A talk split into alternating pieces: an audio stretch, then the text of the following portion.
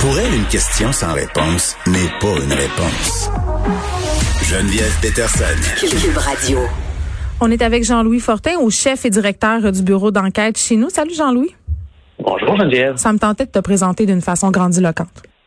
Ben, je trouve ça très grandiloquent. Directeur du bureau d'enquête. Au grand C'est chef. Terme officiel. Pas obligé d'en rajouter. OK, on se parle d'un sujet euh, plus sérieux maintenant. Euh, un chèque de 2 milliards pour le gouvernement, on le sait, là, afin euh, d'informatiser notre réseau de la santé, le fameux dossier santé. Là, moi, je l'ai attendu, euh, Jean-Louis, pardon, puis j'en ai jamais vu la couleur. Là, on se relance au niveau du gouvernement. Nouveau projet, donc nouveau dollar pour réussir cette fois-ci à informatiser le réseau de la santé. C'est ça. 2 milliards de dollars et 20 ans d'efforts. euh, on se rend compte que ça ne servait à rien. Il y a eu toutes sortes d'initiatives. Ça remonte à loin. Ça remonte à l'époque du- des premières, des balbutiements du Parti libéral à la tête du Québec au début Mhm. des années 2000. Euh, puis après ça, tu avais le ministre qui était à Barrette qui avait lancé le dossier Santé Québec en 2006. Ça n'a pas fonctionné. Après ça, en 2012, le dossier clinique informatisé, ça n'a pas fonctionné. Le dossier médical électronique en 2011 non plus. Fait que, une sorte d'acronyme, ça pour dire, on pourrait résumer, ça fait 20 ans qu'on qu'on- qu'on tente d'y arriver.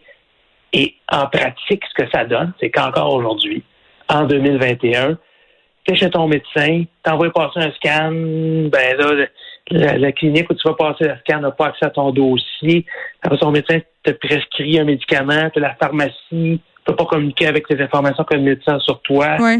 Puis là, tu, tu vas euh, tu vas dans une autre pharmacie parce que tu es en déplacement dans une autre région de la province, ils savent pas t'es qui.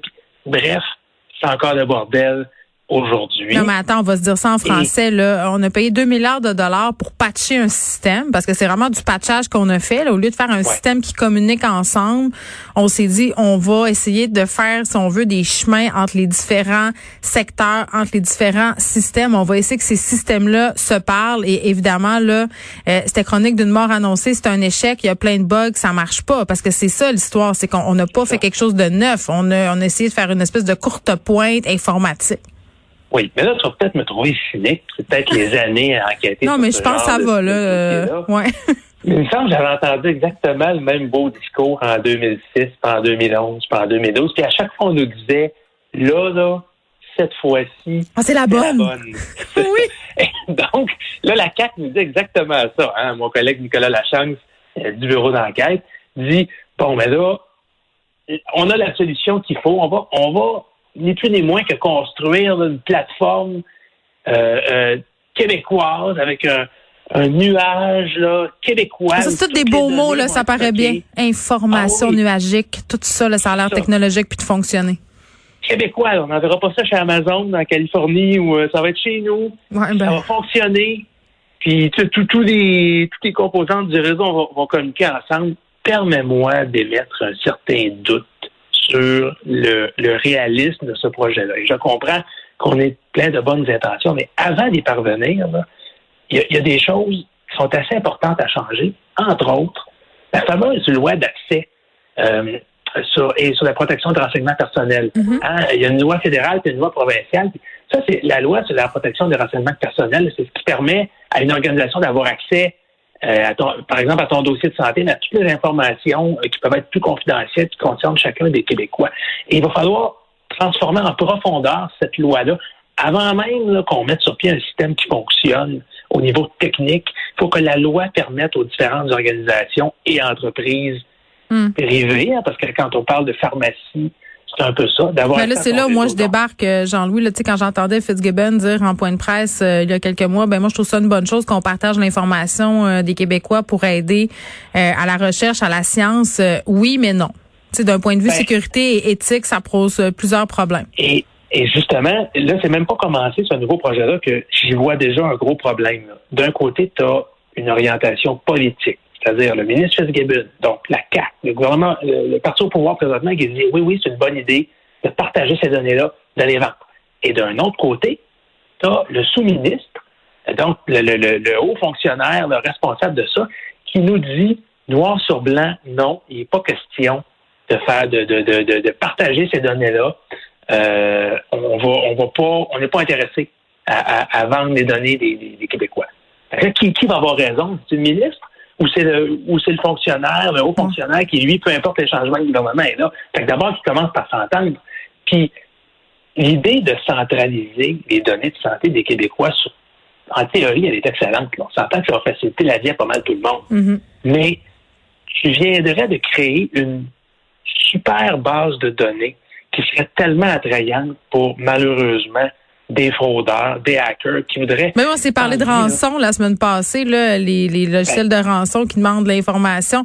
Euh, L'Université de Californie qui a été obligée de payer. Imagine si euh, tout à coup quelqu'un pénétrait cette gigabanque de données, ce serait une catastrophe. Et, et c'est d'autant plus attrayant au Québec qu'on a un payeur unique. Hein? C'est la Régie d'assurance maladie qui paye pour tous les mm. Québécois. Donc, il y a le dossier de santé de tous les Québécois. Aux États-Unis, par exemple, ça serait beaucoup plus difficile de regrouper l'information de tout le monde parce que tu as toutes sortes de compagnies d'assurance. Mais au Québec, donc, en un, un fraudeur mal intentionné, mais assez brillant pour pénétrer dans cette base de données-là, il va avoir des 8,5 millions de Québécois en un clic avec tout ce que tu as de plus confidentiel, de plus personnel hmm. euh, dans ton dossier de santé. Donc, c'est un pensée bien. Je dis pas que c'est pas une bonne idée, mais il faudra que ça soit conçu de façon extrêmement sécuritaire.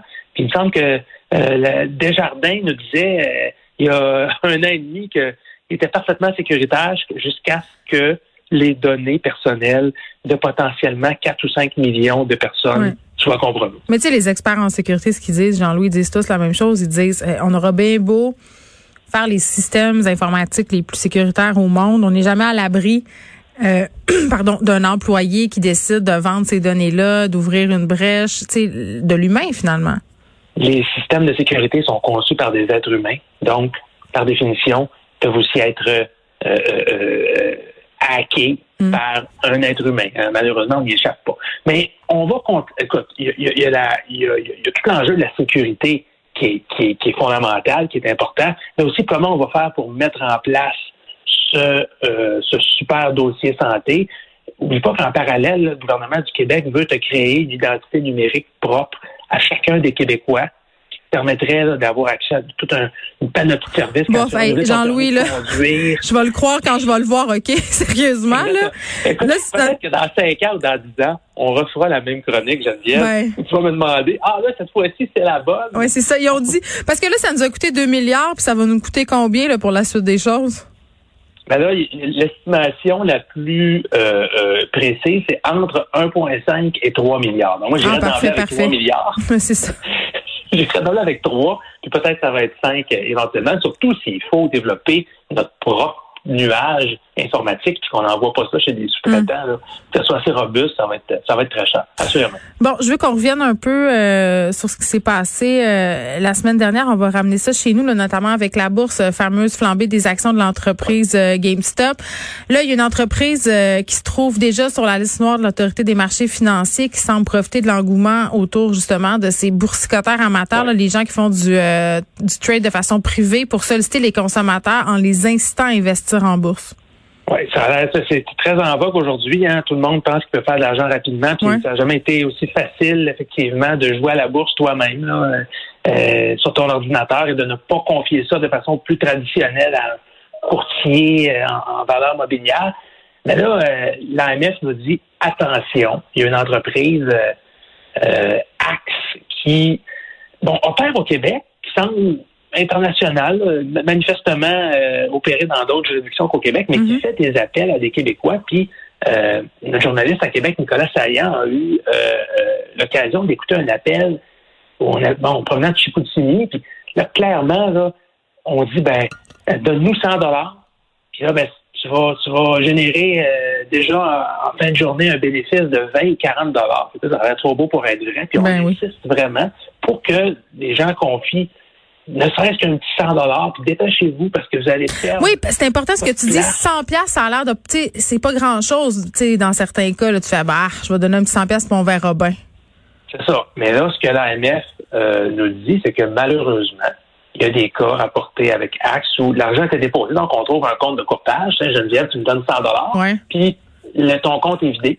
Donc, le 100 dollars a disparu, tu n'as plus aucune nouvelle. Ton rendement, c'est pas quelques dollars par jour, tu as tout perdu. Fait que c'est une fraude, finalement. Ben, euh, selon l'AMS, c'est une fraude. Moi, ce que j'ai trouvé particulièrement euh, euh, déplacé quand notre journaliste a appelé la, la superviseure chez Axe, elle a dit la chose suivante, c'est pas parce qu'on n'est pas affilié à l'AMF qu'on n'est pas des compagnies sérieuses. Un, j'ai failli m'étouffer dans mon café elle me ça tout un instant, là. T'as pas le choix, c'est pas le choix affilié à l'AMF. C'est comme si tu me dis, moi, je, je, je, suis pas, euh, je suis pas membre du collège des médecins, mais je pratique la médecine quand même. Là, c'est pas parce que je suis pas affilié au collège des médecins que j'ai pas le droit d'être médecin. Ben non, justement, t'as pas le droit parce que au Québec, il y a une organisation légale qui encadre la pratique du courtage en valeur mobilière. C'est l'AMF. Puis si tu veux vendre des produits d'investissement au Québec, il faut que tu sois enregistré auprès de l'AMF. Ce n'est pas un choix. Alors, l'AMF, c'est pas, pas parce que ton serveur est basé dans je sais pas trop quelle euh, juridiction à travers le monde que tu peux euh, t'adresser à des Québécois et leur proposer des solutions une question. comme ça douteuses. Même si l'appel, euh, là, dans ce cas-ci, Nicolas Saillant a parlé avec quelqu'un, écouté un appel en provenance de Chicoutimi, mais si l'appel était provenu de l'étranger, est-ce que ça aurait été le même scénario concernant l'AMF? Ben, l'AMF prétend effectivement avoir juridiction sur tout ce qui s'adresse aux Québécois, peu importe Mais après ça, concrètement, euh, pour avoir des le bras, euh, pour pouvoir faire des conséquences, ça, c'est un autre paire de manches.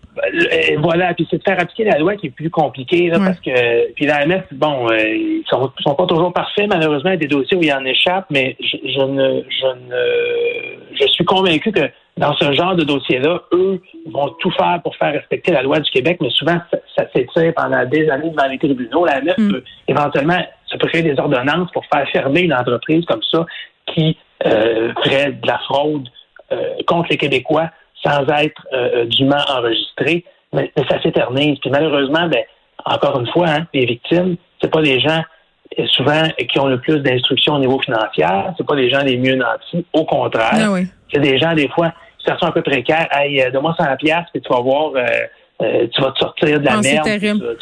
effectivement, tu, vas améliorer ta situation, puis c'est de la poudre aux yeux, puis ces gens-là vont, perdre tout.